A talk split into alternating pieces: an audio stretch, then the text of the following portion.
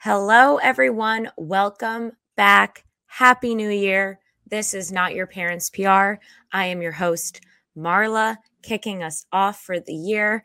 I hope all of your breaks were lovely. I hope you had time to rest and relax. I spent the break as I normally spend my Christmas break, which is eating lots of cheese and wearing the same pair of sweatpants multiple days in a row. So I am ready to get back to work, needless to say. Um, this is the time of year that everyone is ready to circle back on items we did not hit in Q4. So, whether that brings you panic or excitement, I am here to help you through it all. So, this episode is one I've been cooking up for a while, but I'm really excited to get into it. I am going to run through the six best tools for communications professionals. These are tools that really helped me last year and that I am taking in my toolbox for the new year. And then at the end, we will go through a fun little exercise on the tools you already have. And then we will wrap it up. So let's get to it. So, kicking us off, number one, for the wannabe design wizards, of course, I have to go with Canva. I have mentioned Canva on previous episodes. Canva is a phenomenal design tool, whether you're an amateur or an expert. I go to it for social media posts, one pagers, you know, media kits, all of the things. I love it so, so much. And I've been working in it for, I guess, maybe like, I don't know, five plus years now. It's awesome. So, going off of that, let's get into Canva. So, I just want to talk about two tools that I have really been enjoying. Number one, they recently launched their Magic Studio, which incorporates AI, and you can tell the software what you're designing, a little bit about the project, and upload your media, and it'll turn it into the designs that you need. And then you can tweak from there. But they really tapped into the power of AI here, and I am so thrilled that they did that. Number two, this is just a tool that I've found to be pretty handy. They have a series of templates when you go to design a new project. So let's say it's an Instagram post. And in the templates, you can peruse like what they have to offer right off the bat. And usually you can find one that meets exactly what you're looking for. But what I found it to be very helpful is that if I'm going for a certain aesthetic, so let's say I really want a clean, simple post, I'll type in the word minimal or simple or clean, and it'll generate templates that meet the vibe. So I would definitely give it a go, especially if you want to focus on a certain color palette. Maybe you type in purple templates. Um, one thing that's helpful is if you give it specific instructions, such as, I want graphic with person, and that way you can like pop in a headshot. It's really awesome. So, Canva templates, I love you. I will be using you a lot this year. Okay. Number two for the PR pros, Coverage Book. If you're not using Coverage Book or you don't know what it is, it's a really simple software. You can input media clips from your clients and you can aggregate them into a beautiful book where it shows you the preview of the clip itself and it'll spit out stats like audience reach, which you know, is always helpful for clients as they're pulling together their reporting to show the true value of PR. One way that I used Coverage Book this past year was with one of my clients. I was submitting an award for them, and the award program requested media clips. So instead of just giving them a simple Word document with some links, I decided to use Coverage Book, and it made it so much easier for me. And I I really liked seeing how it all came together as a book and it was shareable, simple, easy, love it. So, coverage book, you have my heart. Number three, for my visual storytellers out there, I am going to go with InShot. And I was toggling back and forth between InShot and CapCut as my favorite tool. Both are great. I just happen to prefer InShot a little bit more because I have recency bias where I started using that one first. And I'm someone as one of my hobbies. I love to make food videos. I love to make TikToks. I feel like InShot is just where I love to create. So I'll upload all of my clips and then I'll shorten them. Sometimes I cut the sound and do a voiceover. I just believe it's really simple to use. And one thing in general, I'll say whether you're using CapCut or InShot or another app, I'm sure there's a ton out there, is the benefit of using these types of apps when you're creating videos. I feel like it's so important to give yourself time to edit because you might want to have several rounds of an edit. And sometimes building natively on the Instagram or TikTok platform can be challenging. And you can also accidentally delete a draft. And there's nothing worse than knowing you got the perfect shot and then it is disappeared and nowhere to be found after. So I really like InShot CapCut, but InShot is going to be my number one pick here. One thing I'll say if you're doing a story telling clip, like let's say you're doing a food video where you're like showing someone how to do a recipe um, or you're doing a walkthrough of a new restaurant, I like keeping each separate clip between 0.6 to 0.8 seconds. I feel like that's the sweet spot where the audience stays engaged but gets the gist of each clip. So that's my recommendation there. Okay, moving on to number four for my folks with on camera culture. If your office environment, whether it be remote or in person, you're on camera, you want to make sure that shot looks good. So I'm going to go with the Amazon clip on camera light. I will link it in the show notes. Um, most people right now are calling it the Alix Earle light because she's promoted it a ton on her TikTok.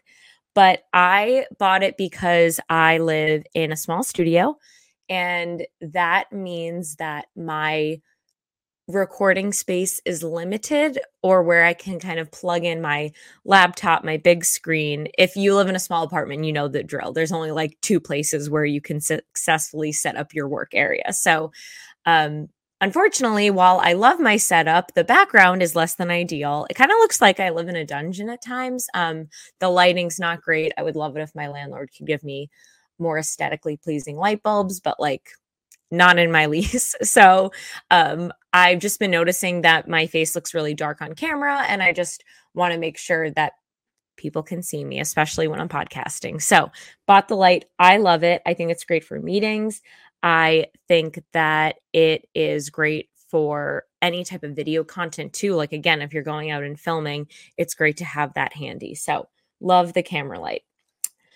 Number five, I call this the editor's editor because I believe every writer needs an editor and every editor needs an editor. So, Grammarly, I love you. So, the way Grammarly works is you install the plugin and then it does its magic. So, it'll highlight in red words to correct the spelling on. It'll even suggest places to cut copy. So if you have a run on sentence, it'll tell you just slash these words out of the picture. And it's so helpful. So I feel like I'm also becoming a better writer because of it.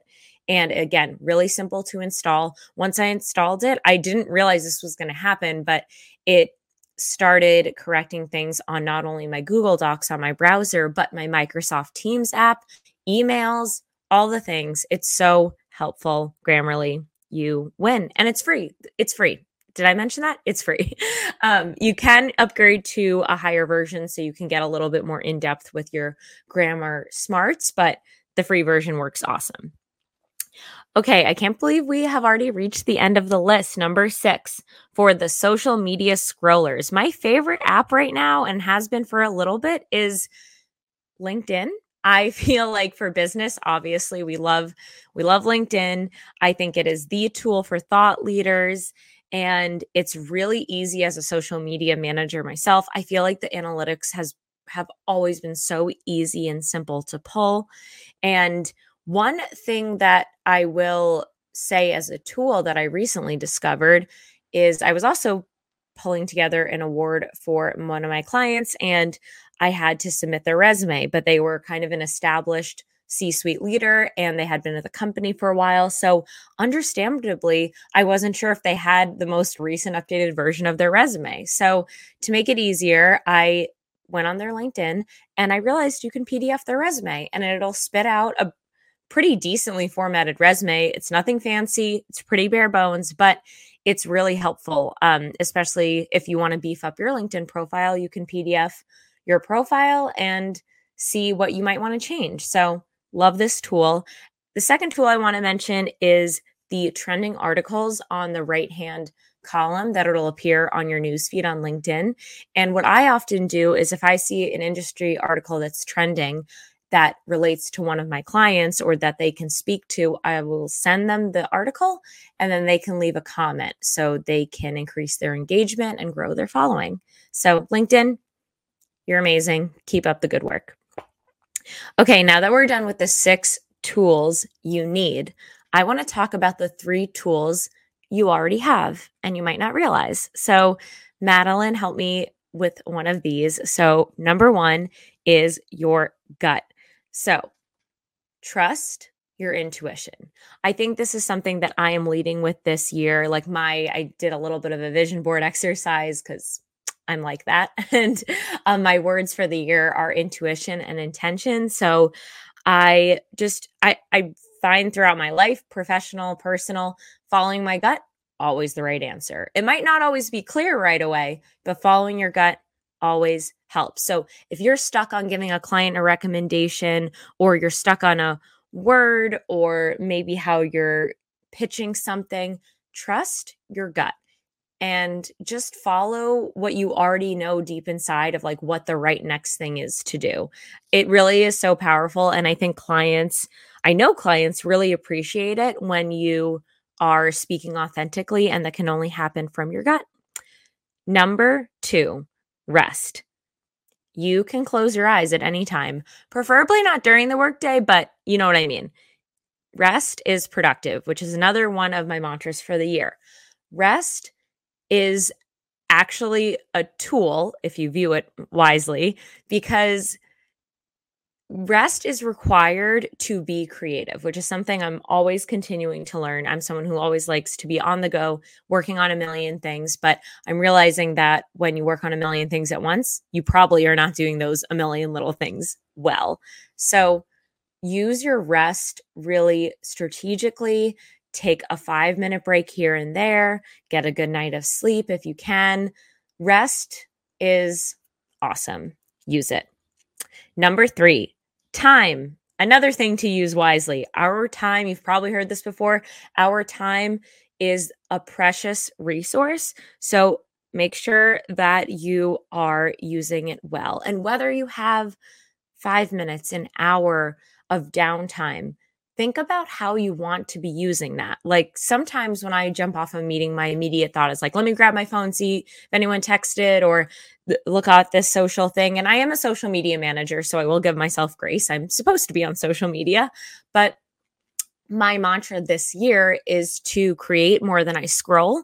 And while scrolling can be amazing for finding inspiration, honestly, turning your brain off a little bit, um, I've noticed that I feel more productive when I am using that time that I have to like read an article that is in my client's industry or learn something or create myself. So use your spare time wisely.